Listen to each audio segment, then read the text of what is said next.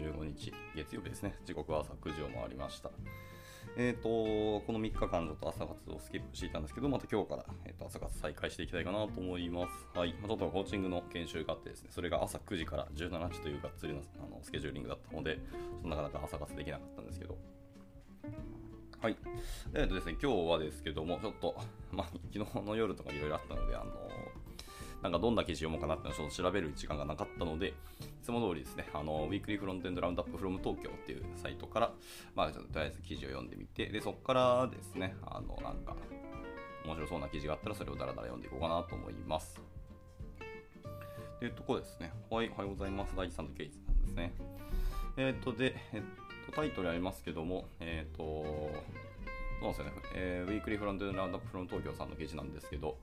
ちょっと、ね、更新がなかったので、今まで読んだことある記事しか出てこなかったんですよね。で、あと JSA インフォを一応見てみたんですけど、やっぱりまだ更新がされてなかった。まあ皆さん夏休みに行っている可能性もあるので、ちょっとそう、過去に、え、読むかどうか悩んだけど結局読まなかったなみたいな記事がいくつかあるので、その辺のどれかをちょっとピックアップしてもいいかなとちょっと思っています。で、えっ、ー、と、まあ、ちょっともしかしたらテクニカルな記事じゃない話になってしまうかもしれないので、もうちょっと申し訳ないかもしれないですけど、えー、っとですね、ただ、テクニカルじゃない記事で、なんか読み物系の記事って結構少なくてですね、大体ソースコードがやっぱり出てくる記事が多いので、なんとも言えないな感が正直にあったりはしますね。はい。はい。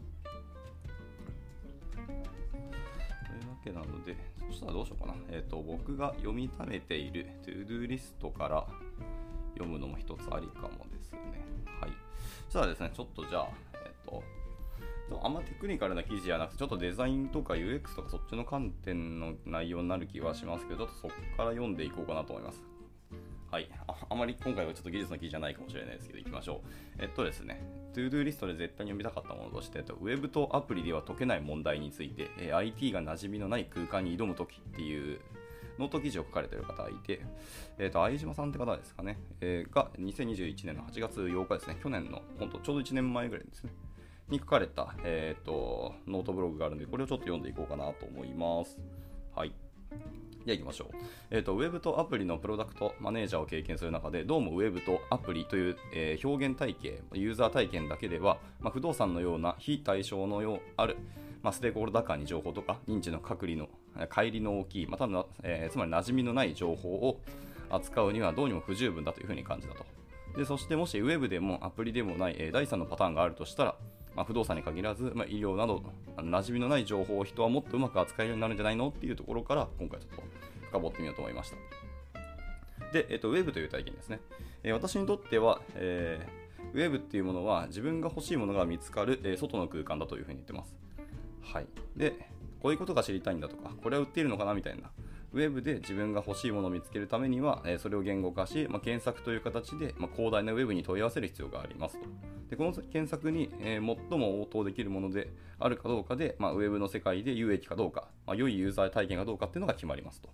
で、えー、初めに言葉があったではないですが、まあ、ウェブっていうのは言葉なしには始まりませんと。写真を撮ったものを問い合わせることもできるようになってきていますが、やはり被写体を言葉に変換し、その後問い合わせているのに変わりはありませんと。まあそうだよね。で言葉が失敗しているとき、ウェブはとても不都合ですとま。例えば、リフォームという言葉がありますと。だからリフォームってすごい多義的なんですよね。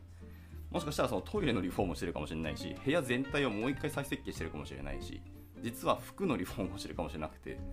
はい。なかなか難しいですね。でリフォームっていうのは、まあ、服の仕立て直しや家の改造のことをまあ広く指していると。はいまあ、一応、国語辞典のあの日本国語大辞典っていうところですね、まあ、言葉バンクから持ってきてますけど、まあ、リフォーム、えー、カタカナにするとレフォームになりますけど、まあ、手を入れて改良すること、まあ、作り直すこと、まあ、多く洋服の仕立て直し、もしくは建物の改装などに使うというふうに定義がされてますと。で私が今まで考えてきたのは家のリフォームでしたが、まあ、水道修理とか、まあ、トイレ交換、まあ、はたまた基礎以外を全部交換する工事まで全てがリフォームっていうふうに実は定義できますと。しかし、その最適な探し方っていうのはその規模によって大きく異なります。えー、単にトイレを交換するのが得意な業者もいれば、まあ、フルリフォームが、えー、得意な会社もありますと。例えば、えー、トイレ交換で重要になるのは、え、設備とかの仕入れ、え、交渉力や、え、水道管についての知識になりますけど、まあ、フルリフォームの場合は、衣装や、えー施主との、えプラン合意の、えコミュニケーション力が、えま重要になりますと。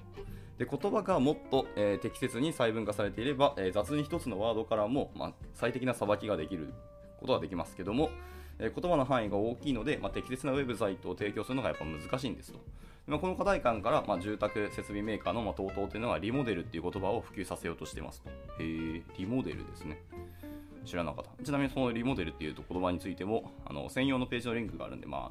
のあと、この記事のリンクもあのツイッターで共有するんで、興味ある方はちょっと記事内から見てみてください。はい、でリフォームという言葉に、えー、最も答えるサイトがあるとするならば、まあ、水道故障の修理から大規模リフォームまで全てのリフォームに対しての情報を集約したサイトになるでしょうと。まあ、それはまるで家探しの際に、えー、住まいと検索する人のためのようなサイトなものですと。ちょっと皮肉ですね。でそれはまるで、まあ、家探しの際に、まあ、そうですね、で同じ言葉に、えー、たくさんのインテント、まあ、意図ですね。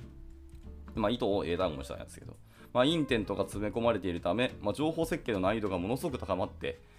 しまいますとで。何よりこのような巨大なサイトが必要になるほど、まあ、エコロジーではないことはありませんと。はいで、まあ、リフォームで検索しても服のリフォームが出てこないし、まあ、出てくるのはやっぱり広告費を払える高額なフルリフォームですよよっていうところですね。でもこのように、まあ、ユーザーがやりたいことに適切な言葉があり、ユーザーがやりたいことが分かっているっていうのが、まあ、ウェブのルールなんですよと。はい、まあ、これちゃんとこう言語化されれば確かにそうだよなっていうのはすごく今感じますね。本当言葉って大事だなってつくづく思いました。僕らはやっぱり何か物事を考えるにしても何かを理解するにしても言葉に変換して実は理解してたりするんですよね。内部的には。はい、なので言葉にこだわることってめちゃめちゃ重要なんですよね。しかしですけども、例えば不動産の世界は、まあ、経済学でいうところの、まあ、情報の非対称性っていうのが大きいですと。えー、不動産っていうのは、まあ、賃貸でも数回、えー、売買に至っては一生涯に一度も経験しない人がいる世界ですと。まあ、そのような不動産っていうのは、まあ、ユーザーに適切な検索するための言葉の持ち合わせが結構不足していますと。はい。っていうところで今のが一応まず Web という体験でした。で、ここからは、えーと、アプリという体験に入ります。ではアプリは、えー、情報の非対称性っていうのが大きい対象に有効でしょうかと。はい、でアプリとは、えー、私の定義では、えー、自分の馴染みのものものたちになりますと。馴染みのものたちっていうのがアプリだというふうに言ってますね。で、まあ、私、私ってそのユーザー自身ですけど、私を虜にしてしまう、えー、面白い動画を見る習慣だったり、私の資産を、えー、確認する習慣だったり、私を構成する馴染みの言葉が、まあ、アプリという形で並んでいますと。まあ、ウェブで探すっていう馴染みの行為もまたアプリになるでしょうと。ああ、まあそう、講義で捉えれば確かにそうですね。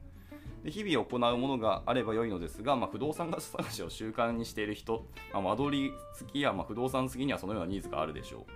う。はい。で、その人を除けば、まあ、アプリには親和性はありませんと。まあ、そうですよね。ちなみにね、不動産探しを習慣にしている人って、本当に今日、今朝ですけども、あの、ツイッターのタイムラインに流れてきましたね。なんか、ひたすらそのいろんな、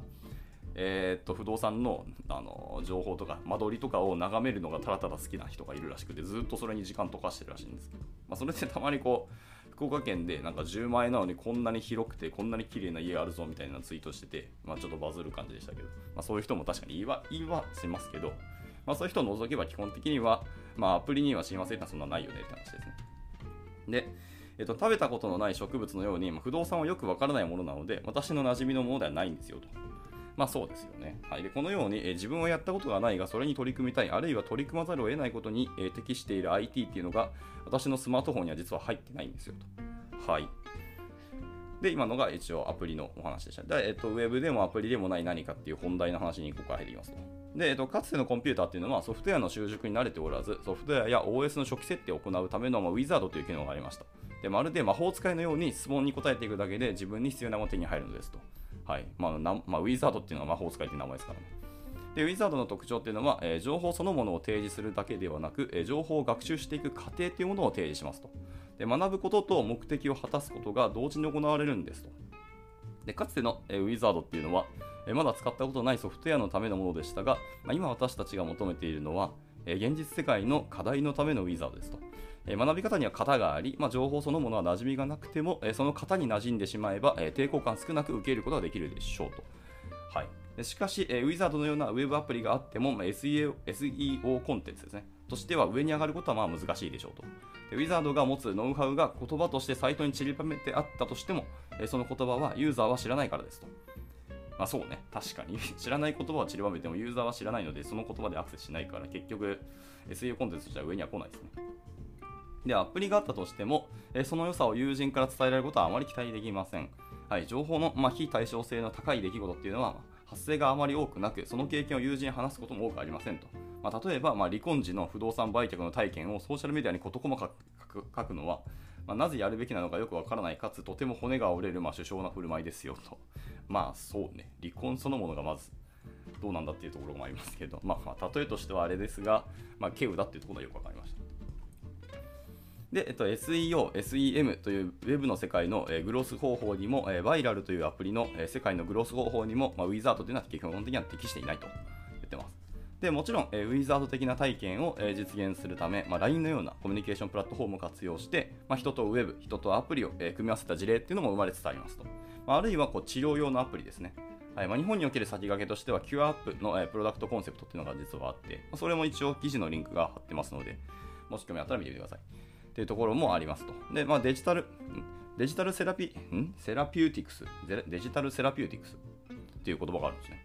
はい、っていうものがあって、それは、えーと、医師がアプリを処方し、まあ、病気の治療方法を伝えていくっていう風な意味で、ウィザード的体験だと言えるでしょうと。であと、グロスの方法についても、まあ、いかに適用される、まあ、保険点数が高いかによって、まあ、医師の採択が決まるため、まあ、従来のユーザーグロースのノウハウっていうのが不要になりますと。はい まあ、そのような、まあ、治療用アプリっていうのもどんどん出てきてますと。で、またリクルートの、まあ、スタディサプリですね。まあ、まあ、皆さん名前ぐらいはご存知だと思いますし、まあ、使われている方もいらっしゃると思いますけど、まあ、受験勉強という、えー、ゴールに対して取り組む学校という現場があるからこそ、まあ、機能する学び方のアプリですよと。で学校や、えー、受験制度があるからこそ学習行為というのは馴染みのことになっています。で医師の存在や、まあ、その受験制度の、えー、存在っていうのが、まあ、馴染みのないことを馴染むように人に仕向けます。しかし、えこのようにわざわざ人が仕向けないといけないというのは、まあ、ウェブとアプリという手段しか提供していない、まあ、OS の怠慢と考えることもできるんではないでしょうかと。ここは結構議論の余地ありますね。OS までそこを求めるかっていうとなんか悩ましいところですね。はい。というのはまあ、そういう見方もできなくはないよねっていうのはそうかなと思いました。はい、で前述の通り、まあ、ウェブとアプリにはそれぞれのグロースルールがあって、えー、ウェブとアプリの世界の中で実現しようとした途端にその世界のルールに飲み込まれてしまい途端にうまくいかなくなってしまうのですと。えー、そして、えー、共通の学び方の型が作られてしまえばそれにのっとる形で、え誰しもが学びつつ目的を達成することができます。はい。まあ、馴染みのない空間でやっぱり見過ご見過ごされてきたということですね。はい。ま馴染みのものしかやっぱ僕ら見えてないし、見えてるもの世界でしか物事さあのなん探したりしないのでね。はいまあ、だからこそ、もしかしたらこの OS レイヤー、あるいはデバイスレイヤーからの再設計というのは必要かもしれませんと。で自分がやったことのないことに取り組もうと思ったら、どんな言葉が必要なのかを理解でき、やったらどんな結果になるのかをありありと体験で伝えてくれるような存在ですと。なんか、え、面白いことを見つけてくれる友達のような存在に IT がどうやったらなれるのかと。まあ、こうなったらいいですよね。まあ、多分、AI の話がちょっと絡んでくる気はしますが。まあ、映画やドラマが自分とは違う生き生き様を、えー、追体験できる存在であると同時に、まあ、自分の思い込みを助長し、えー、実際の苦難やリアリティを覆い隠す存在であることを IT はどのように乗り越えていくんでしょうかと。なんかもう哲学的になってきた。はい。でも、課題としてはやっぱその馴染みのなさっていうところにどう認知をさせるかってですね。またその認知を拡張させるにはどうしたらいいかっていうところが、まあ、多分ポイントだと思いますけど。はい。ででもそれは、えーと、ユーザーの、えー、知識を踏まえ動的に変わっていくホログラムなのかもしれませんし日々色や、えー、間取りが変わる不思議な家のような存在なのかもしれませんと、えー、週替わりで入れ替わる飼い犬かもしれませんし、まあ、ドラえもんに出てくるような、まあ、レンタルできる親のような存在なのかもしれませんと。怖いな。あるいはテレビを開いたら、まあ、飛び込んでくる動画サービスの、えー、リコメンデーションが最も、えー、近い存在なのかもしれません。私は IT を前提とした住まい、まあ、スマートハウスではない何かにその可能性っていうのを感じていますと。で前に、えーと、UI UX 地政学っていうような、えーと、記事を書いたそうですね。はい。また俺も同じようにノートの記事なので、興味ある方見てください。その UX 地政学についての、えーと、と論において、えー、国産の UX が試される領域とは、まさにこのレイヤーからのウィザードを構築際に、えー、する際に発揮される UX だと考えることができますと。これはちょっと読んでないから、ふーんしか思わないですけど。で、また、えっ、と、節約、えー、行動を変えるデザインっていうのがあって、まあ、これ、書籍の多分翻訳の方ですね。えー、まさに馴染みのないものを、えー、馴染みのあるものにする、えー、そのための方法論ですと。で、そのために紹介される事例では、え企業の福利厚生、まあ、貯金できるためのアプリ、まあ、ハローウェルウォレットとか、えもしくは流行りの、え新製品ですね、まあ、行動を促すフィットビットみたいな形で、私たちに働きかけを行っています。えそうなると、え社会的規範や、えマスコミュニケーションのような IT が、え解体してきた力こそが、えまさに馴染みのないものを馴染みあるものへと変える力のようにも思えますと。これはまた面白い視点ですね。IT が解体してきた力が逆に馴染みのないものを馴染みにしてくれると。なかなか、まあ、皮肉じゃなくて、うんななんとも言えないですけど。はいえー、皆さんがイメージするウェブでもアプリでもない存在について、ぜひ私に教えてもらったら嬉しいですと。はい、いくつかの、えー、自分による反論、議論についてってところですね。これ多分もそろそろクロージングだと思いますけど。はい。え、ウェブっていうのは情報の非対称性に限界があるのは本当なのか、ユーザーは不動産探し方のような検索をするんではないかみたいな。まあ、そう思われる方もいるでしょうと。まあ、それは半分正しく、半分間違っていると思います。はいえー、百分は一見にしかずっていうのはその、えー、バリアントとして、えー、百分は一向にしかず百分は一行にしかずとも言いますが、えー、検索して書かれたノウハウで学べるほど人間は賢くないのではないでしょうかと、うん、そこは結構同意ですねでそれは、えー、取扱説明書を読んで、えー、電子機器を使えと言っているようなものです まあ、そもそも取扱説明書を、ね、人はまず読まなくて、まず触って、ん？これわかんねえぞってなって初めて多分説明書を読むのが普通の人だと思うんで、まあ、確かにね、面白いな。えー、それで、えーと、取扱説明書がなくても使えるものがどんどん溢れている、えー、今日に、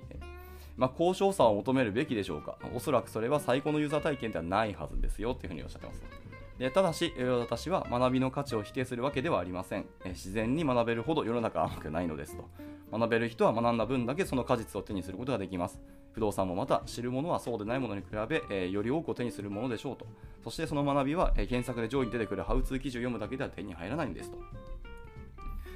で、続いて、マーティングママーケティングオートメーションというのは人プラスシステムでウィザードを実現しているんじゃないのかなというところですね。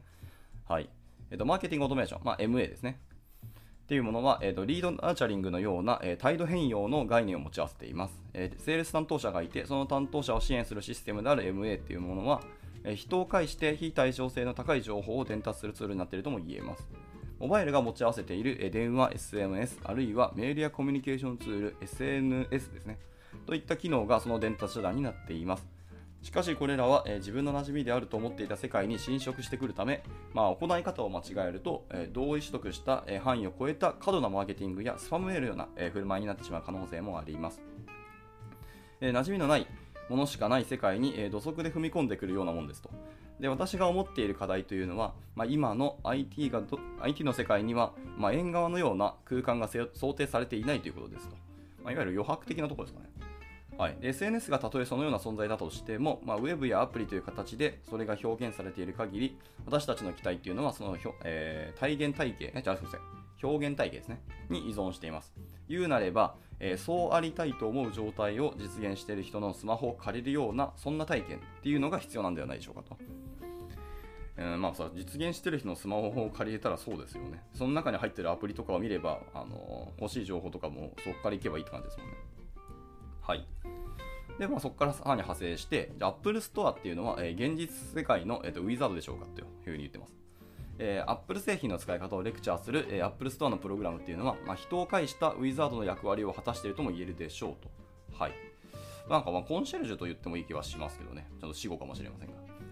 はい、上述の、えー、治療用アプリがクリニックを治療用アプリの Apple Store のような位置づけに変えるように、まあ、オンラインで解決できる人以外に対しては、えー、獲得したい習慣のための、えー、ストアっていうのが必要になるかもしれません。え、しかし、こと不動産を考えてみたとき、いきなり不動産屋に足を運ぶ行動っていうのは一般的ではありません。まず素人ながらに物件を検索するんですと。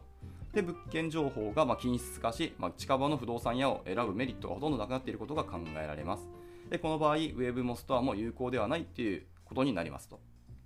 はいえー、スーモや、まあ、不動産ディベロッパーが運営するカウンターという業態もありますと。私が考えたい、えー、ウェブでもアプリでもないものっていうものは、え、このようなリアルな場とは、え、双方的な関係にあるとも言えますと。 Apple Store が限られた場所にしかないように、えつつ裏裏で学びを享受するのは難しいのです。しかし、例えばコンビニのような空間が、え学びのストアになっていくような世界が待っているのかもしれませんと。そうなったらすごいですね。例えばですけど、コンビニのような空間っていうのがね、あればね、なかなか面白いですね。で、最後ですね、えそれは機械の限界なのではないかと。はい、ウェブでもアプリでもない何かこそ、え人間に残された人間のための、え人間らしい仕事であるとでそう考えることができるかもしれませんしかし、えービジネスの野心っていうのは、え人間らしさを、え労働的え労働集約的と捉ええ非連続的な成長の敵とみなすでしょうと、えー我々の飽き性な感覚はその営みをクソどうでもいい仕事とみなし始めるかもしれません、えーこの思考の癖こそがウェブでもアプリでもないものを生み出すものを 億万長者へと変えるのではないでしょうか？っていう言葉で、えー、と締められていますと。はい。以上、まあ、一応デザインとかインターネット、行動を変えるデザインっていう、まあ、カテゴリーがついてますけど、はい、ウェブとアプリでは解けない問題についてっていうような、えー、とノート記事でした。まあまあまあ、なかなか、あのー学びがあるというよりも、なんか共感味のある記事だなってすごく思いましたし、まあ、でもこの視点で物事を見ていくのはすごく面白かったなと思いましたね。はい。まあでも確かにですね、あのーそのクソどうでもいい仕事とみなし始めますけど、その思考の癖ですね、そこに、焦点を当てていくと、意外と面白いビジネスが生み出せるとか、億万長者へと変える何かがあるんだろうなっていうのは、これは僕の中でちょっと新しい観点でしたね。はい。えっ、と、なんだっけな。えー、Google じゃないですね。えっ、と、ユニクロの柳井会長が書かれた、なんだっけな。ゴミ箱の中にチャンスあるみたいななんか書籍があると思うんですけど、確か黄色い表紙の本だったと思いますけど、あれ実際読んでないですけど、あれともね、結構通じるようなものがある気がしますね。まあ、読んでないっていうか、全部を読んでないってだけですけど、ああいうように、結構人が見落としがちだったりとか、過去に捨て去ったものに意外とやっぱりこうヒントであったりとか、そういう今の現代の IT の課題と、えー課題に対する一つのなんかアプローチが見つかるかもしれないなっていうのはすごく僕も思ってるので結構ね、まあ、現在、えーと機械とかアプリとか、まあ、ウェブとかいろんな便利なものはたくさんあるんですけどそれに結構依存してますけどかといってじゃあそれがあの完璧だったり便利だったりするかってそういうわけではなかったりするんですよね。はいやっぱりその設計思想があのそのアプリとかシステムには強く反映されているので、まあ、その時その時代の思想がそのまま現代も続いていると思うのでアップデートするとはいええー、と限界はずっとあると思うんで、まあ、新しくなんですか作り直しっていうところの観点もしくは、えー、と出発点の見直しをしていくっていうのはすごくいい話だなってつくづく思ったりしました、まあ、結果としてのそのなんでしょう。えー、と生まれてくるものが結局はウェブとかアプリになるかもしれないですしもしかしたらその空間になるかもしれないし何ができるかはちょっとわからないですね。なんですけどその出発点の見直しを改めてしていく。でその出発点にどういうものがあるかっていうところのなんか一つの問題提起としてこの記事は書かれているように僕は感じたので、まあ、割となんですかね。刺激のあるというか今まであまり意識しなかったことについて改めての問題提起っていうのはすごくいい話だなと思いました。なので、まあ、一応この後ツイートしますのであのもし興味あったら見てみてください。あの自分のご自身の中でもいろいろ咀嚼したり、まあ、考えることあると思うのではい、そんな感じです。じゃあちょっと短いですけど、今日は別にもう一個の記事が見つかってるわけじゃないので、一旦今日の朝活はこちらで以上にしたいかなと、はい、思います。はい、もう短いながらですけど、お、ナイスです。成功はゴミ箱の中に、それです。その本ですね。えっ、と、全然違う人なんだな。はい。というところで、じゃあ、えっ、と、明日はですね、またなんか、えーと読む記事、技術的な記事ですね、しっかり探して、えーとまた一緒に読んでいけたらなと思いますので、よろしくお願いします。また今日から、えっ、と、遅くなりましたけど、朝活は、えーとまた毎日やっていきたいかなと思いますので、まあ、ゆるりとあの参加いただければなと思います。では、えっと、今日も、えっと、たくさんの方に、えー参加いただきありがとうございました。まあ、夏休みの方はゆっくりお休みください。えーお仕事の方は大変ですけども、頑張ってくださいとしか言わないんですよ。はい、じゃあ、えーこちらで以上にしたいかなと思います。改めてご参加ありがとうございました。ではでは。